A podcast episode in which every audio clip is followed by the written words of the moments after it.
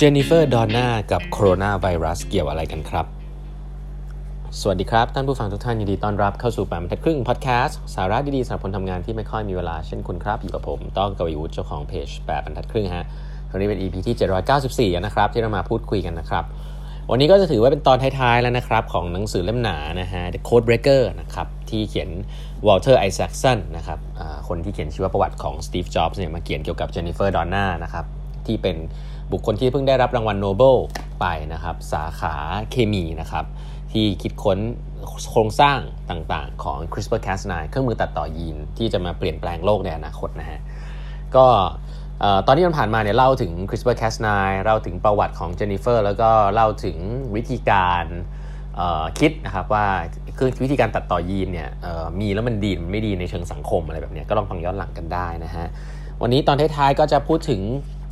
ว่าโคโรนาไวรัสนะฮะตอนที่มันเกิดขึ้นเนี่ยเชื่อไหมครับว่า CRISPR-Cas9 ต่างๆเนี่ยก็กำลังพัฒนาต่อไปให้ให้มันสามารถใช้กับเซลล์มนุษย์ได้นะครับ เพราะว่าตอนแรกที่เจนนิเฟอร์ดอนนาได้ได้รับการชื่นชมมากๆเนี่ยก็คือเรื่องของโครงสร้างนะครับ แต่ว่ามันยังไม่ได้สามารถที่จะไปตัดต่อเซลล์มนุษย์อะไรได้ ก็จะมีคนอีกหลาย ๆ คนนะครับที่ MIT Harvard เนี่ยก็มาเขาเรียกว่าแข่งกันอะแข่งกันก็เป็นเป็นเรื่องที่ดีแข่งกันทำให้มันสามารถที่จะ ใช้เป็นเครื่องมือตัดต่อยีนในเซลล์มนุษย์ได้นะครับ อันนี้คือสิ่งที่ research ที่มันกำลังมุ่งไปอยู่ตลอด แล้วโคโรนาไวรัสก็เกิดขึ้นนะครับ แล้วหนังสือเล่มนี้ก็เล่าในช่วงนั้นที่น่าสนใจมากว่าตอนที่โคโรนาไวรัสเกิดขึ้นเนี่ยสิ่งที่เจนนิเฟอร์ดอนน่าเห็นนะครับก็คือว่ามันมีความไม่มีประสิทธิภาพเยอะใน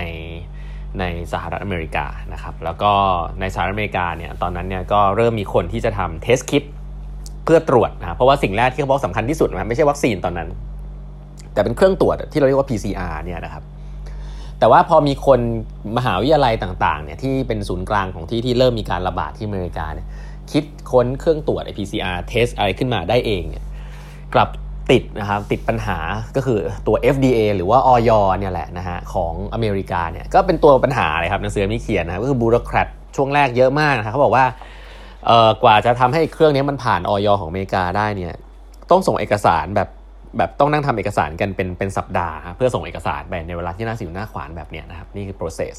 แล้วก็พูดถึงขนาดที่ว่าออยเนี่ยบอกว่าให้ส่งนะฮะ FDA เนี่ยฮะบอกว่าให้ส่งเอกสารเพิ่มเติมนะครับแล้วก็ให้ไลฟ์ซีดีฮะส่ง CD นะฮะส่ง CD นะครับไปที่ออฟฟิศของ FDA นะครับซึ่งอยู่อีกรัฐหนึ่งฮะ เขาก็เลยงงครับว่าเฮ้ยมันยุคนี้มันมีส่งซีดีด้วยเพราะผมก็เลยบอกว่าที่อเมริกาเอ่อรัฐภาครัฐเองก็ไม่ได้ล้ำอะไรขนาดนั้นนะครับ ก็ยังต้องให้คนส่งซีดีไป ซึ่งก็เป็นเรื่องที่ไร้สาระมากนะครับสำหรับเจนนิเฟอร์ดอนนาที่เห็นสิ่งที่เกิดขึ้นเหล่านั้นนะฮะแล้วเขาก็เลยมีการพูดคุยกันแหละนะครับ สุดท้ายก็เขาก็ยอมนะฮะ FDA เขาก็ flexible พอว่าให้มหาวิทยาลัยที่ทำสิ่งเหล่านี้ได้เนี่ยก็ให้ใช้ได้เลยในการตรวจโรคนะครับ แล้วก็ ส่วนเรื่องเอกสารค่อยส่งตามไปอะไรแบบนี้ก็มีการผ่อนปรนกันครับอย่างน้อยก็ flexible ทีนี้สิ่งที่น่าสนใจคือเขาพบว่า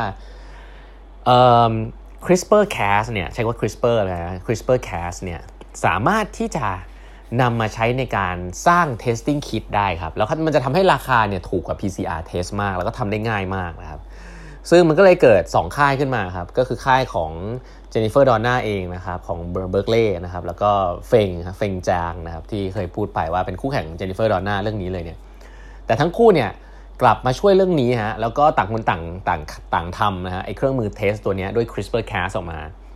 ฝั่งหนึ่งเนี่ยตั้งชื่อว่า Mammoth นะฮะอีกฝั่งหนึ่งตั้งชื่อว่า Sherlock นะครับน่าสนใจครับ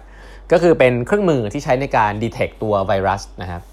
โดยใช้ CRISPR-Cas ครับ โดยเอา RNA ไปเช็คตัว RNA ของตัวไวรัสนะครับ อันนี้ไม่ใช่วัคซีนนะครับ แต่ว่าเป็นเครื่องมือที่ลงไปดีเทคได้ทำให้คอสมันต่ำลงเยอะนะครับ แล้วก็ปัจจุบันก็มีการใช้แล้วนะครับที่ประเทศอเมริกา ซึ่งสิ่งนี้เขาบอกว่าในตอนที่มันเกิดสิ่งนี้ขึ้นเนี่ยนะครับ ทุกคนเนี่ยไม่สนใจเรื่องการทำ IP เลยฮะ หรือ patent ต่างๆ คือทำเสร็จแล้วใช้เลย แล้วก็ publish เหมือน open source มาให้คนมามาต่อยอดนะครับ ซึ่งอันนี้ก็เป็นสิ่งที่น่าสนใจ แล้วก็ทำให้คือตัว CRISPR-Cas เนี่ย คือที่เล่าให้ฟังก็คือว่ามันได้รับการใช้จริง ๆ นะครับ ไม่ว่าจะเป็นไอ้ไอ้เทสคิดที่ใช้โคโรนาที่ทำในที่ใช้ในการตรวจโคโรนาไวรัสโควิด19เนี่ยก็มีการใช้แล้วก็อย่างที่ผมเล่าให้ฟังว่ามีการใช้ในวัคซีนด้วยนะครับ แล้วก็ไอ้เครื่องมือเนี่ยนะครับ จริง ๆ แล้วพอเขาพัฒนาขึ้นมาเนี่ยเขาก็พบว่ามันใช้ในการตรวจโรคไวรัสอะไรก็ได้ครับเขาเรียกว่าไวรัสแอกโนสติกครับเครื่องมือตัวนี้ในอนาคตเนี่ยจะใช้ในการตรวจไวรัสใหม่ ๆ ได้นะคือถ้าเรานึกภาพว่าถ้าเราสามารถที่จะจับ เจอว่าไวรัสตัวนี้มันมี RNA มีอะไรบ้างอ่า RNA อะไรบ้างเนี่ยเราก็สามารถที่จะโปรแกรมไอตัว CRISPR-Cas เนี่ยนะให้มี RNA เหมือนกับไวรัสตัวนั้น แล้วก็ใส่ลงไปเพื่อไปตรวจจับ RNA แบบเดียวกันในไวรัสอะไรแบบนี้ตรวจว่าเจอหรือเปล่า เพราะฉะนั้น CRISPR-Cas ก็ได้มีโอกาสนำมาใช้นะฮะแต่ว่าอันนี้ผมไม่ช่วยผมไม่ใช่ว่า Cas9 เพราะว่าในนี้เนี่ยมันจะมีรายละเอียดนะครับเขาใช้ Cas13 Cas12 อะไรอย่างเงี้ยเป็นเอนไซม์ ที่ไม่ใช่เอนไซม์เบอร์9นะครับแต่ว่าก็ไม่มีไม่ลงไม่ลงรายละเอียดแล้วกัน แต่ว่ามันก็ได้นำมาใช้จริงๆนะครับถูกเวลามากๆเลยนะครับ CRISPR-Cas9 อันนี้นะครับ แล้วก็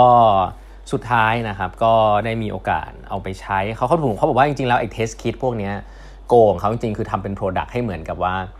ต่อไปจะจะตรวจไวรัสอะไรพวกนี้ครับแทนที่จะแยงจมูกเราต้องรอ test หนึ่งวันเนี่ยอยากทำให้มันเหมือนกับชุด test kitไวรัสที่ใช้เหมือนกับการตรวจ ตรวจการตั้งครรภ์เลยนะครับก็คือตรวจได้ในห้องน้ำตรวจจากฉี่อะไรเงี้ยได้เลย ซึ่งก็ก็เขาบอกว่ามันก็คือสุดท้ายอะ product ที่มันเกี่ยวกับพวก biology ครับคือเขามองว่า product ที่มันเกี่ยวกับพวกยาหรือว่าตัดยีนใหม่ๆ พวกนี้เกี่ยวกับร่างกายมนุษย์เนี่ยอนาคตเนี่ยมันก็จะต้องเป็นอะไรที่ทำที่บ้านได้เหมือนกันไม่ต้องทำที่โรงพยาบาล เหมือนกับอินเทอร์เน็ตอะครับเมื่อก่อนอาจจะทำได้ที่ศูนย์คอมพิวเตอร์อะไรที่บ้านไม่มีอินเทอร์เน็ตอะไรเงี้ย แต่เขามองว่าอนาคตเนี่ยอุปกรณ์ทางการแพทย์อะไรพวกนี้ที่มันเป็นเครื่องตรวจโรคต่างๆเนี่ยด้วย CRISPR เนี่ยเทคโนโลยีของ CRISPR เนี่ยอาจจะทำให้เราสามารถที่จะตรวจเช็คอะไรต่างๆ ตัวเองได้โดยที่ไม่ต้องไปโรงพยาบาลไม่ต้องไปต่อคิวนะครับแต่เป็นเครื่องมือที่สามารถที่จะซื้อหาได้ที่บ้าน เพราะว่าราคาก็ถูกแล้วก็สะดวก เพราะฉะนั้นอันนี้คืออนาคตนะครับอันนี้ผมไม่พูดเรื่องวัคซีนเนาะเพราะว่าวัคซีนเนี่ยเคยพูดไปแล้วว่าจริง ๆ แล้ววัคซีนที่ใช้ CRISPR-Cas เทคโนโลยีเนี่ยใช้ในการ detect mRNA นู่นนี่นั่นอาจจะเคยได้ยินเรื่องพวกนี้เนี่ย ก็คือวัคซีนของไฟเซอร์กับโมเดอร์นาเนี่ยใช้เทคโนโลยีนี้นะครับส่วนซีโนแวคกับแอสตราเนี่ยอาจจะเป็นแตกต่างกันออกไป แต่ว่าก็ก็ไม่ได้บอกว่าอันไหนดีกว่าอันไหนย้ำอีกทีหนึ่งนะครับแค่บอกว่าของใหม่เทคโนโลยีใหม่ล่าสุดเนี่ยก็คืออันนี้นะครับซึ่งแน่นอนว่าผลข้างเคียงก็แล้วแต่คนแล้วแต่ stat สถิติที่ออกมาก็ยังไม่ได้ชัดเจนมากนะครับแต่เห็นภาพครับว่าเรื่องเหล่านี้เนี่ยมันผมว่ามัน amazing นะครับสิ่งที่เรา มนุษย์เราสร้างขึ้นมาเนี่ยเราพูดเรื่องตัดต่อยีเรื่องอะไรที่มันเป็นเรื่องของ super human กัน แต่จริงๆแล้วการรักษาโรคเนี่ยมันเกิดขึ้นแล้วนะครับ เครื่องมือตัวนี้ CRISPR-Cas นะครับแล้วก็ก็เลยขออนุญาตนำมาเล่าให้ฟังครับเกี่ยวกับหนังสือเล่มนี้นะครับขออนุญาตจบหนังสือเล่มนี้เลยแล้วกันว่าจริงๆแล้วก็เครื่องมือตัวนี้แหละครับที่เขาบอกว่าจะสามารถที่จะเขาเรียกว่า พัฒนาได้เร็วกว่าตัวชิปคอมพิวเตอร์ถึง2อสเท่าทีเดียวนะครับชิปคอมพิวเตอร์เนี่ยบอกว่าจะโตเร็วปีละ 2 เท่าใช่ไหมมัวสลอตอนนั้นเดี๋ยวชิปคอมพิวเตอร์จะดีขึ้นปีละ 2 เท่า อันนี้เขาบอกว่าราคามันจะถูกลงปีละ 6 เท่านะฮะสุดท้ายอาจจะเป็นของใช้ภายในบ้านเลยนะครับทางวัคซีนและอุปกรณ์ตรวจโดยใช้ CRISPR นี้ ก็น่าจะนำมาเปลี่ยนโลก แล้วก็สิ่งหนึ่งซึ่งผมว่านอกเหนือจากการการรักษาโรคเนี่ยก็คือเรื่องของการตัดต่อยีนเพื่อที่จะพัฒนามนุษย์ ให้เป็น superhuman ซึ่งเรื่องพวกนี้ก็เป็นเรื่องที่จะติดกับเรื่องของ policy แน่นอนนะครับกฎระเบียบนโยบาย แล้วก็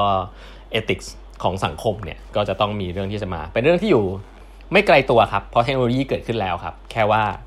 เดี๋ยวหลังจากโควิดเนี่ยเราจะได้เห็นแล้วว่า CRISPR-Cas9 เนี่ยมันจะเอาไปใช้อะไรได้บ้างนะครับ และนั่นก็คือสาเหตุที่ว่าทำไมเจนนิเฟอร์ดาวด์นาคนนี้เนี่ย ถึงใช้เวลาเร็วที่สุดนะครับในประวัติศาสตร์รางวัลโนเบลจากที่คิดค้นเรื่องนี้จนถึงได้รับการยอมรับและได้รางวัลโนเบลใช้เวลาเพียงแค่ 8 ปีเท่านั้นเองนะครับก็ถือว่าเร็วที่สุดแล้วก็ได้รางวัลโนเบลสาขาเคมีไปนะครับ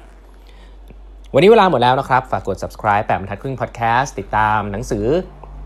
สรุปพูดคุยดีๆ ได้ใน podcast แบบนี้ทุกวันนะครับ แล้วก็ Facebook Page แบบบรรทัดครึ่งนะฮะ ติดตามบทความเกี่ยวกับการบริหารธุรกิจได้ทุกวันนะครับ แล้วก็ อย่าลืมเข้าไปดูใน YouTube ของแบบทัดครึ่งนะครับบริหารงานสัมภาษณ์ผู้บริหารนะครับ 30-40 ท่านแล้วนะครับ ทั่วฟ้าเมืองไทยเลยนะฮะมีต่างประเทศด้วยนะฮะก็เข้าไปฟังกันได้นะครับ ฟรีนะครับ แล้วก็แอดไลน์ OA กันไว้ครับ เครื่องหมาย at แล้วก็8 half ครับ e i g h t h a l f นะฮะ ก็จะส่งคอนเทนต์ดี ๆ ให้ทุกวัน notification ไปเมื่อมีอีเวนต์ดีๆนะครับ วันนี้เวลาหมดแล้วนะครับ พบกันใหม่พรุ่งนี้ครับ สวัสดีครับ